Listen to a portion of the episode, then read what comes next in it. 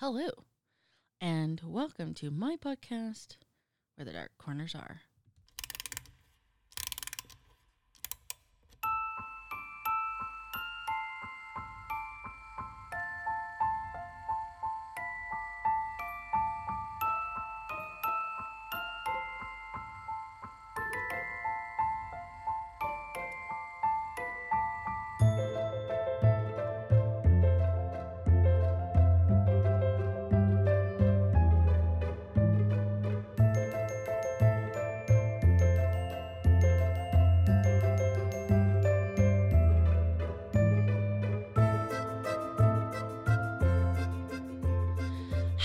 Hello.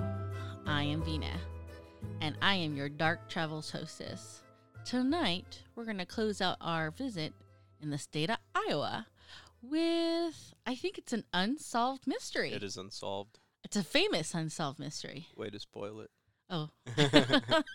and the killer was not. So, joining me tonight is actually the polar bear. oh, okay. Hello. I made it.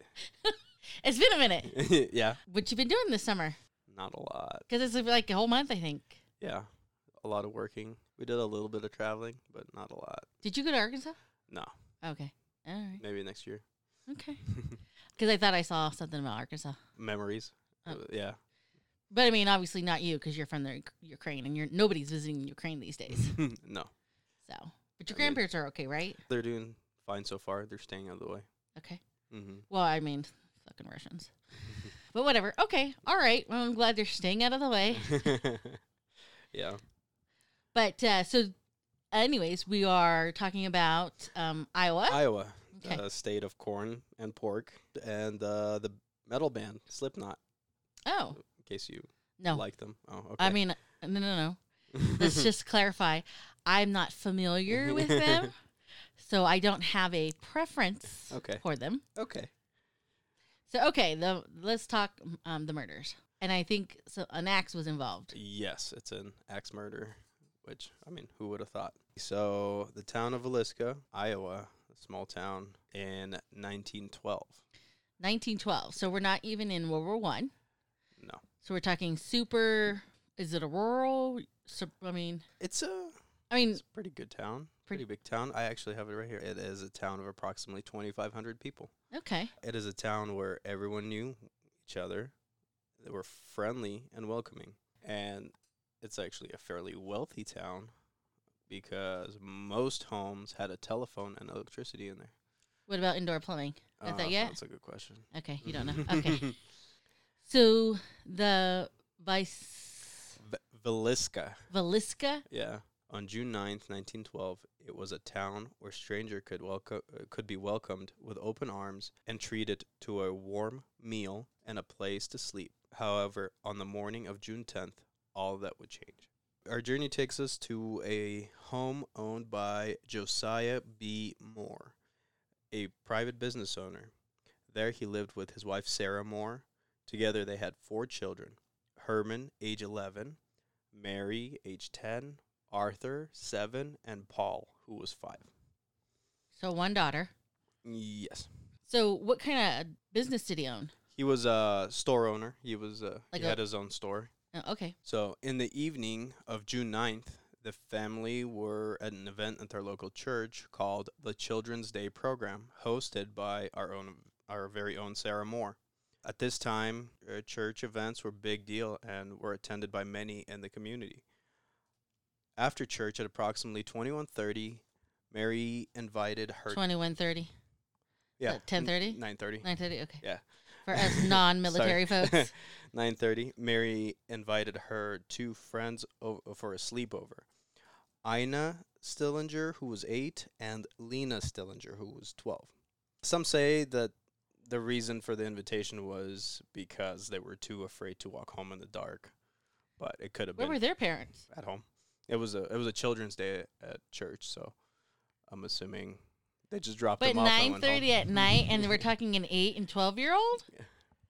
Who does that? It's a quiet town. Oh my god. Okay, this is already going south. Yeah. Either way, I mean, Josiah did a responsible thing, and he called the girl's parents to ask for permission. Parents were out, but he got permission from their older sister, who insisted that it was fine for them to sleep over. Family and the two guests. Wait, wait, wait, wait, wait. Hold ups. The f- parents were out. Where were they? They live in Iowa in I know, 1911. Date night. Where? Drop the kids off at church and I don't know, go see a motion picture. I don't know. Those weren't around yet, huh? Pictures? Picture Mo- motion pictures? They might have been. Yeah. Oh, I don't know. wow. This is so. I don't even know right now. Yeah, it's just kind of it's just a weird setting, but Yes. Yes. It's not like they had like restaurants right around the corner at 9:30 at night. but I mean, it was a quiet town, so they I mean, everybody was comfortable with everything, you know. Nothing ever happened. You know, the local law enforcement wasn't trained in processing murder scenes, so on and so forth, you know. Okay, as we're about to find out apparently. Okay, so sorry. Okay, so the big sister says no probs. Yeah, it's fine. They can stay over. So then the family and their two guests walked to the Moore residence, and everything went, was going as good as it could have.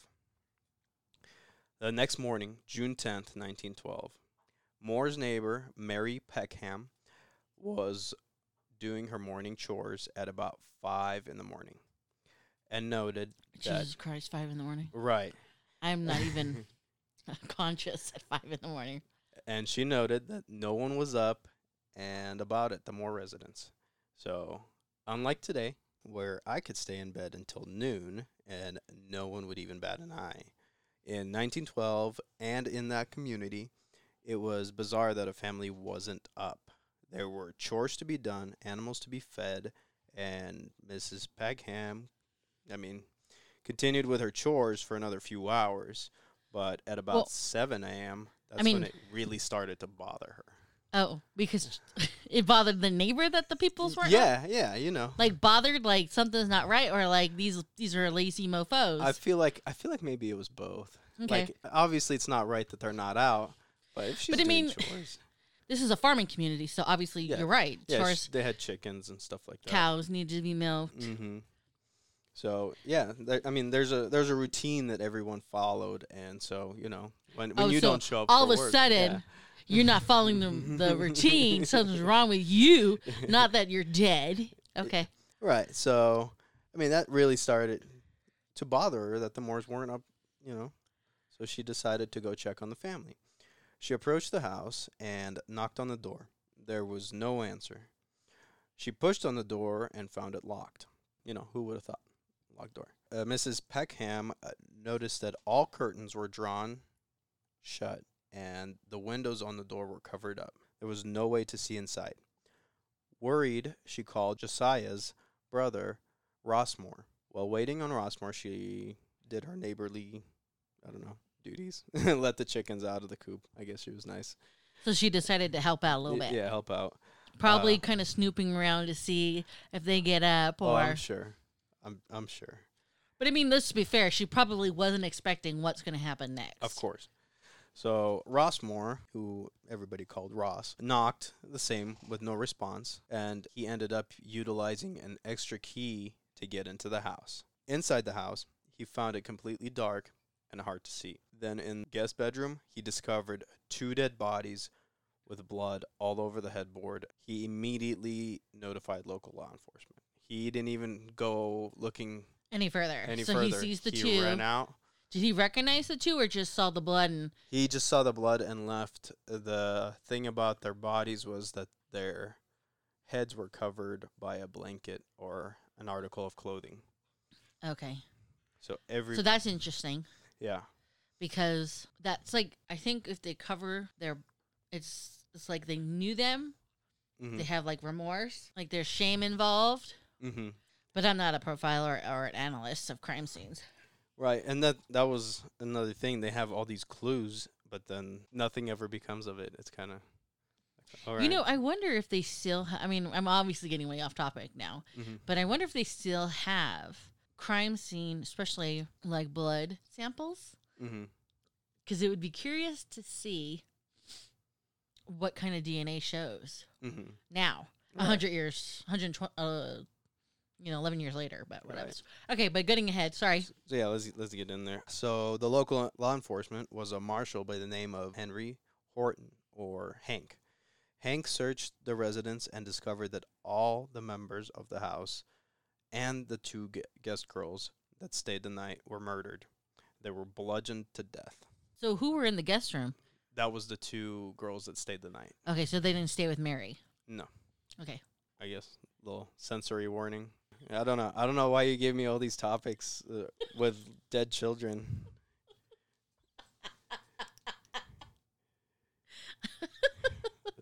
I don't know. Sorry. Uh, I feel like I feel like you just you just want me to talk about singling the polar bear out. Okay. All right. Anyway, in the guest room, Ina and Lena were found with their heads crushed in, with a blood and brain tissue all over the pillows. Lena was hanging a third of the way off the bed, with her gown pulled up above her waist, and her underwear was underneath the bed. Her sister was positioned in a strange way. She was facing her sister, uh, Lena, and her rear was rotated in a direction of like the center of the room where in the center of the room there was a kerosene lamp that was sitting on the on the floor so we think the perpetrator did that. yes so So I'll do keep we going. think the children were sexually assaulted? uh, I'll, I, I, Okay, you're getting there. yeah so the kerosene lamp was sitting in the middle of the floor there was also a bundle of bacon wrapped in a towel that was sitting on the floor which is weird that was like the strangest thing about this Was whole it thing. cooked bacon? No, uncooked. Like Okay. taken out of the freezer and just sitting on the floor. There was another slab of bacon inside the freezer as well. Do they think they did anything with the bacon to hurt people? We'll find out. Okay. so, one of the theories is that the killer arranged the bodies in that manner for his own pleasure viewing and possibly utilized the bacon grease as lubricant for masturbation. Some people think he used it as like an artificial fleshlight type thing. Okay.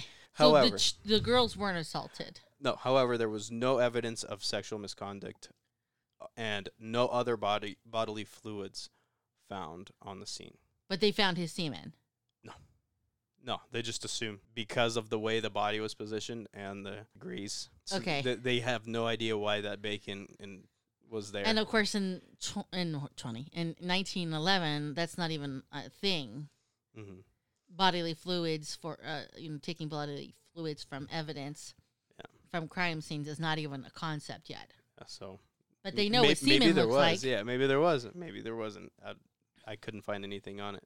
Another theory is that Lena was the only one that woke up during the murders, and she and that's why she was the, she was dead in the position she was in. She also looked like she had defensive wounds on her forearms, Okay. but that doesn't explain anything else or why the underwear was under the bed or anything else. So Well, this it does show that he's a fucking perv. yeah. Okay. So the murder weapon, a long-handled axe that belonged to Josiah Moore, was found in the guest bedroom with the two girls. It was partially wiped clean and left leaning on the wall. That makes me believe that the guest girls were the last ones to get murdered, to where he just wiped the axe clean and just left it in there. But why? We weren't taking fingerprints back then. He just wiped it. It wasn't. It wasn't completely clean. It was just like he took towel and like wiped it partially clean, wiped the blood off of So it. did a slappy ass job. Yeah. For what benefit? That doesn't make sense to, to Doesn't- me. I was gonna make say that doesn't make sense to Vina. Like I'm a third fucking person. okay. there was there was also a full plate of food sitting on the counter next to a bowl of bloody water. Like he made food, like he maybe he was gonna eat, or maybe it was leftovers from the night before or whatever. But the bowl of bloody water indicated that he was trying to wash up, wash the blood off of himself. Hmm, I wonder if he got hurt, like he cut his hand. Could be, or I mean, that was. I'm sure there was a bunch of blood from the victims, and he was just trying to wash his hands at least. Okay. Um, all the other victims were found in their beds with their heads smashed in by a blunt end of the axe. It was discovered that Josiah and Sarah took the most hits to the head. The evidence showed that the killer returned to their room more than once to deal extra damage to their bodies. It is possible that while he was working on one of the other vic- victims, he heard groans in the parents' bedroom and came back to finish the job. Both of them were struck anywhere from 20 to 30 times. Sarah Moore was the only one with obvious gashes in her head, indicated the killer used the sharp end of the axe on her. There were chips in the ceiling of the parents' room from the axe swings. So this is baffling to me because looking at assaulting somebody with an axe, let's say you and I are in the bed together. Mhm. Even if the attacker hits you first, the probability, especially if he's hitting so hard and raising up the axe so hard and he's chipping away at our ceiling, Mm-hmm. I'm going to hear the disturbance Right, the with you right next to me. Yeah.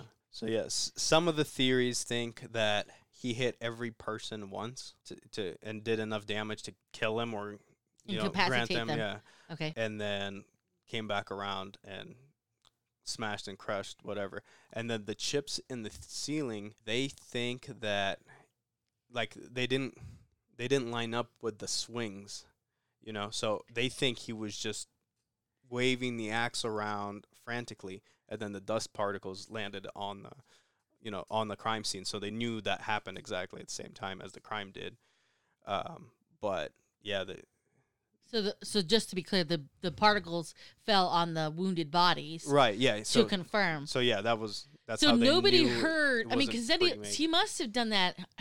That don't even make sense either. If you're chipping away at my ceiling, the kids don't hear that. hmm Yeah, and another theory that was like a fan theory was that he he drugged the family's food, and then that's why they were sound asleep or But from passed the what hell out. they went, they were at church till nine thirty. Right, and he, there's evidence that he was in the building in the house. Oh, waiting for them. home. Okay, okay. for them. Yeah. Okay, sorry to be skipping ahead. it's all good. So another peculiar thing about the crime scene, like we talked earlier about the faces being covered, but it, there was also all the mirrors and windows in the house were covered by curtains or random articles of clothing that the killer found in the Moore residence. There were also two cigarette butts found in the attic, which leads investigators to believe that the killer was in the house for quite some time, waiting for the family go to, to go to sleep. now that's interesting because that's the other thing. I can't imagine the walls are thick. Mm-hmm. We're talking uh buildings in And it- 1911, so we're talking thin walls. I saw the video because the the house now is a uh, axe murder house. It's a museum type thing, so you Right. can go visit it. Uh, and I was watching like a ghost hunter thing. It is not a. I mean, it it has like two stories type thing, but it's not very big. Like if you're in the living room, like you can totally hear everything that's going on in the that's guest my point. bedroom and whatever else. Yeah. So they didn't smell the cigarette smoke and go, "What the was was the husband a smoker?" Do we know that? we don't know that. Okay. I mean, because that to me would make sense. Well, it makes sense. Yeah, he goes up in the attic and gets Yeah. away, smokes a couple cigarettes. for right. his I mean, family. that's shit that's, a, wafers. that's possible. Mm-hmm. Hmm. And you know, if I, I mean, I, I don't know. It just seems odd to me that nobody heard anything else in the house, hmm and then the smoke. And it's curious. I mean, it's obviously the two girls, the two visitors, was just there by unfortunate chance. Yeah, just coincidence. But their their bodies were the ones that were most disturbed. Yeah, I mean, it's not like he's gonna know. You know, did we have whereabouts of mom and dad for the two girls? Okay. No, We don't, or you don't. I don't. Okay, so we don't know the whereabouts of the two, the parents of the two girls. Okay, um, because it just so were the other ones covered as well, or just the two visitors? all all of the all of them were covered. All of their faces were covered. so I wonder if they covered he covered their faces for shame, Maybe he just and the wind and the mirrors for shame. He didn't want to see his. yeah what he did. So after discovering all this, on his way out of the house, Hank stated, "My God, Ross, there was somebody murdered in every bed." So while getting the coroner, Hank, you know, blabbermouth Hank, mentioned that about the murders to some people in town. And then the gossip spread through, and the phone operators notified everyone. This is when you called and you got that lady on the phone, like, How may I collect your call? Right. So they flipped on the all call switch and told everybody. Everyone in town knew what happened. So the town essentially shut down. A crowd of people made their way to the Moore house. There was close to 100 people running through the Moore house looking at the dead bodies, Oh my god. disturbing evidence. And Hank, the marshal, was by himself. He's trying to keep him out, but once he secures one door, there's 30 more people coming in through the through the other, and the people got there before the coroner did. Good job, Hank. Within a week of the murders, you couldn't find a door lock or a gun in stock on the market because they were all bought out. People panicked. The peace that once ruled the town was gone. You know, I mean, that was just stupid. But I mean, on some degree, I honestly don't know how they did police work back then in uh, terms Not of well. how they got. well, to me, it's all primitive prior to fingerprints and DNA and you know, the kind of things that they can. So at this time, um, there were actually there were agencies that were starting to do fingerprints. okay. So then the um, someone actually came by and tried to do fingerprints, but that's a whole nother. You've already had a hundred people go through that Yeah, house. yeah. You've just totally contaminated. ruined. Yeah. I mean, fucking A. DNA all over. so from now on, I have suspects and why they are suspects and why they would have killed the Moore family. Is any of them like a disgruntled ex employee, Ex boss. ex boss? Yeah. So, so l- let's go into this guy right now. Okay. So Frank Jones, he was an elected official. He ended up being elected as Iowa state senator. Um, he was Josiah's boss for many years. Josiah worked for Frank in his implement store. After a while, Josiah felt that he wasn't compensated enough for the sales bringing to the company. He asked for a raise and was turned down by Frank. Frank pretty much said, "Can't give you a raise," you know. Polar bear would say, "Go fuck your face." Yeah, start my own store, which is what Josiah did. So a while after Josiah quit and started a rival store, that venture worked out fairly well well for Josiah. He his business was going good. He even ended up taking some of Frank Jones's business. So that well, as, uh, Isaiah is the salesman. I think you meant Josiah. Okay. All right. All right. All right. Sorry, I am following along. Okay.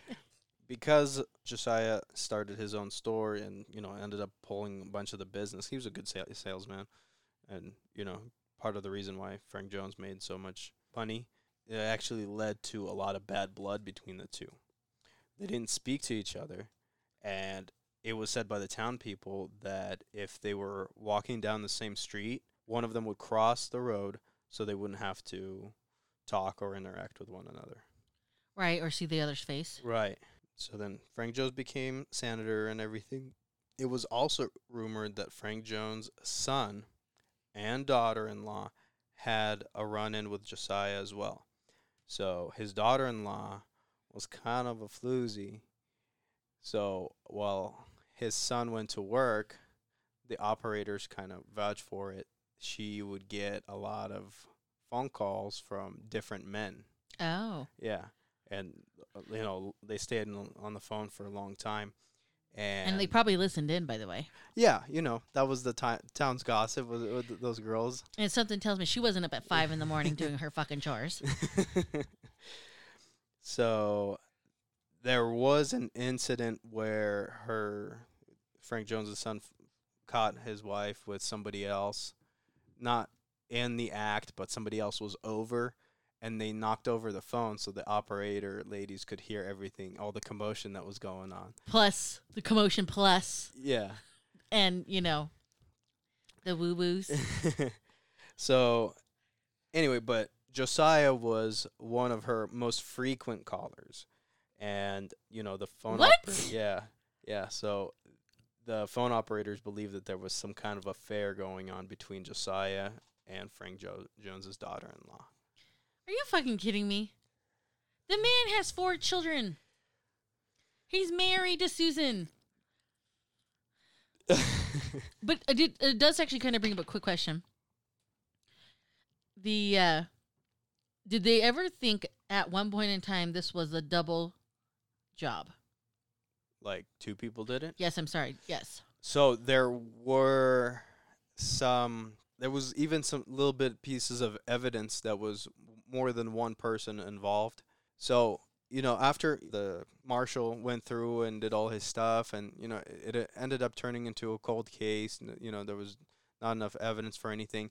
Frank Jones, the senator of Iowa, who had bad blood with Josiah, he went out of his way and he paid to bring prized bloodhounds over from Illinois, I believe, to track the crime. So they, you know, they sniffed around the house and they end up leading everyone to the river. There was like a river nearby, and they did that a couple times, and every time they would lead them to the river. Okay, so, So, so I don't know if that was like, oh, look at me, I'm a good senator. I'm we're doing either this for these you guys." gentlemen, right, right, right, right, right. I'm a good Samaritan. I don't care. Right. Or was it, hey, I'm gonna just throw throw them off my tracks type thing? But were either one of these men smokers? I don't collect that evidence as as, as thoroughly as you do. so, is it possible that they hired a crazy man Yeah. to do it? So there were there were other suspects. So at this point, you know, everybody forgot about. Well, they they didn't forget, but everybody kind of gave up. Everybody gave up, and except for the families of the murdered. So Ross, the brother, and then the parents of the two guest girls, they actually raised a bunch of money and they hired a private investigator, Wilkerson, So this is some after some time has passed. after some time has passed. Because, I mean, this is pretty fucking brutal. You have six dead people, but four of them are children, all under the age of, I think, 12. Yeah, 12 was the oldest one. And this is supposed to be in a town where you can walk in and get a free meal. Mm-hmm. That's how friendly Right. and uh, you know community oriented this this mindset was at this time. And okay, so they hire a private investigator. Yeah. So let's talk about this guy. This guy's a fucking weirdo. You're gonna like this. Uh, Reverend George, George Kelly. So J- Reverend George Kelly was a traveling minister in a town for for for the night. He actually attended Sarah Moore's Children's Day program that night, and uh, Kelly was known to have a mental illness. He was described as a strange, scrawny man, and he had some some holes in his past. He was accused of peeping on young ladies. He also asked young ladies that applied for jobs with him to pose nude for him. Kelly left town about five in the morning that morning of the murders on a train. He was uh, greatly fascinated with the Moore murders, and then a witness at some point said that he talked about murders on the train before the bodies were even discovered. Kelly was the only person actually tried for the Velisca murders. He even confessed, described in detail what happened. He said that God told him to do it, that God was calling those kids home. His confession was dismissed based on his mental health. It was presumed he made most of the story up, and he was acquitted by the jury. Kelly was arrested for sending inappropriate material through the mail to a woman that applied for a job with him and he so he got arrested for sexual harassment but this guy for like before i started reading on everything else i really thought this guy did it like he's a freaking weirdo he does all this weird shit he confessed and then the jury said nah you didn't do it What? yeah What the fuck? yeah so But he knew. Did he know actual details? he he described details but they they thought he made them up But he was discussing them on a 5 a.m. or discussing. Uh, allegedly, yeah. He he talked. He mentioned it to the passengers on the train that morning. before the bodies were discovered. And you know, all this Mrs. information Peabody. comes in way later on down the line. So we don't know how credible any of it was. At th- at this point, everybody was accusing everybody. How long was the the thing at the church? Because Couple if he hours, I don't know what time it started. Because if he was laying in wait, he must have left the church a couple of hours. But how would he know? Which house was which- there or exactly. anything like that? Yeah. It's not like the mailman had their post office box right in front. hmm It's not how it worked back then. Still doing the Pony Express in 1911. Yeah. So. no, we weren't. So yeah, I thought this guy did it. I was like, this guy confessed. He did all this stuff. I was like, God, this guy. He's the guy. Yeah, he's the guy. okay, So I but don't know. But he's not. But oh, the jury found the, him. The no. jury said no. Okay, you can't see it, but I'm rolling my eyes Uh, here. let so then this guy, William Mansfield. So the the private investigator Wilkerson that I talked about, he came to the town. He posed as somebody else, and he started asking questions, and he started looking looking for stuff, and he was convinced that William Mansfield was hired by Frank Jones to kill the Moore family. This is actually a kind of fun fact that William Mansfield he had he got a nickname Blackie from one of like the reporters or something, hmm and people that haven't actually seen Mansfield, who was white, assumed he was dark complected. So then, because of like what's going on, they they had they had a whole kind of winch hunt. People were looking for this killer Who they assume like, was like black. the whole town. Well, before you know, they they were just looking for killers. They were they started their own like armed patrol type things, looking looking for this guy, right? So now, with the nickname like that, they assumed it's black. So whatever few families lived in Villisca actually got ran out. you mean a few black Mm. families? Yeah, a few black families got ran out by the townspeople Simply because just the because of this. assumption on the Somebody gave this guy white people's part here, nickname. Blackie, And, yeah, and uh, had 'Cause he- nothing to do with anything. race wise, probably because he's a black heart, Yeah. as in dark heart. You know. However, he had an alibi that he was working in Illinois at the time, and his time card reflected that. Then R.H. Thrope, an Iowa restaurant owner, identified Mansfield as getting on the train the morning of the murders. So the the investigation ended up not going anywhere, but it kind of canceled out his Alibi, faked time card. I want to say. right? Uh, when you have someone who can yeah. ID you in town that morning. yeah, so it is completely possible that William Mansfield was there to murder them.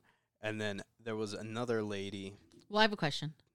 Do we know if the railroad tracks is near the river? No, I didn't. I didn't look it up. Okay. I mean, because if that's where the dogs led them, It's all it's all one town. The the ra- railroad station is in town. So is the Right. river. So not a very big town. right? It's Circled around, got on the train, bye. hmm Right, right, right. So yeah, so there was another lady that was going to testify that Wilkerson had as you know his ace in the hole. She was going to say that she heard three men talking in the woods about the murders, you know, that were kind of planning it out. And one of them was our Senator Frank Jones. Okay. And then you know the the alibi came out that he was in Illinois, and then people were like, "Well, maybe maybe we didn't see them. Maybe we just saw random three people." And all all the you know evidence or all the testimonies just kind of started to disintegrate at that point. Another guy was uh, Henry Lee Moore. Had no relation to the Moore family. The reason he was a suspect is because he was convicted of the murder of his mother and grandmother several several months after Villisca mur- murders, and they were murdered in a very similar fashion. with a uh, A- with an axe. axe to the head, and all the mirrors were covered. Okay. Well. So both cases had a lot of similarities. And then the very last theory that I have is uh, around this time, 1911, 1912, was a bunch of axe murders happening along the South Pacific Railroad.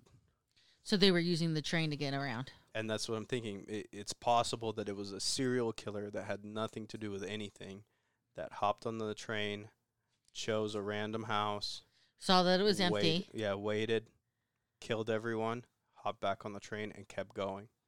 That's possible. I mean, we and have truck drivers was- who do yeah, that. and they they had they looked at other murders throughout United States done with a very similar manner. Like, because I mean, let's say I asked you to do a chore, go, you know, go chop wood. You're gonna go chop wood, right? And then somebody else asked me to go chop wood. I'll go chop wood, but I'll do it in a completely different way. That's comfort, you know, Right. comfortable for me. Right. Your version, my version. Right. So seeing these murders being done the same way, they're like, this is possibly the same guy. Right. And I mean, we're not talking a whole lot of even in 1911, despite the the telephone being in use, we're still not talking about a speedy uh, venue of communication Mm-mm. and or relaying important information. I mean, now you just type up something, you can send it on your phone and they have it, or take a picture or something and then they have it Right. in in an instant Mm-hmm. we're talking still 111 years ago where i mean you have to go through the operator and they have to be home hmm or they have to be wherever the telephone is to answer so it's not a guarantee Right.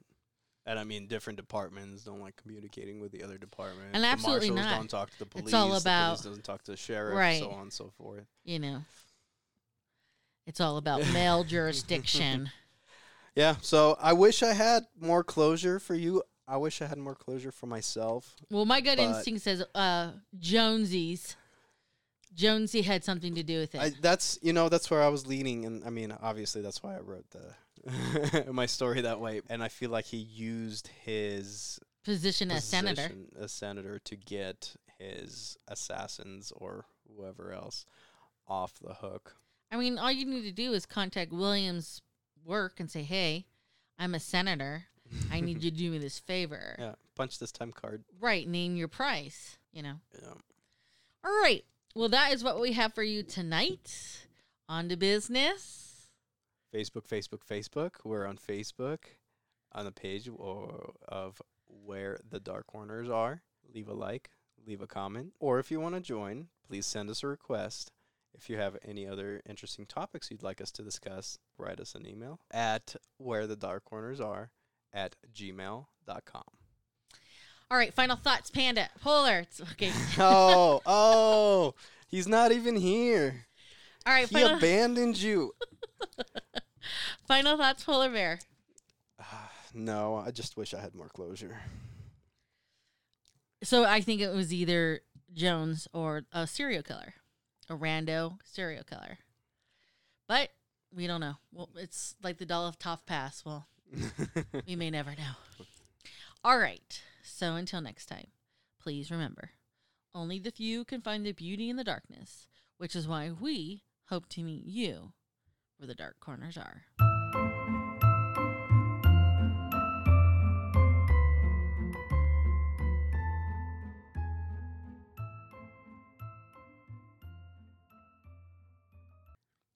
Let me see what's going on with Milo or Oreo. Come in. Good girl. Come here for a cookie. You don't talk to Daisy like that. No, that. that dog is a nightmare. Okay. Okay, go ahead. Uh, five o'clock in the morning. that well, as uh, Isaiah is the salesman, the people tend to follow their salesman. have I been mispronouncing his own name the whole time? Can I say it? What have you been calling him? Josiah. Yeah. Oh, okay. You said Isaiah, so I didn't know. Oh shit! Did I say okay? Sorry, I am following along. Okay. So Fred Jones, who also is the name of the leader of the Scooby Doo gang, but obviously not related to this scenario. Right. Planning it out, and one of them was our senator Fred Frank Jones. Frank Jones. Frank, Frank. I thought you said Fred. Oh no, Frank. Jesus, Oh, so the whole Scooby Doo reference. Not, Yeah, it's not gone. Dang. Frank Jones. Sorry, I am following along. Okay.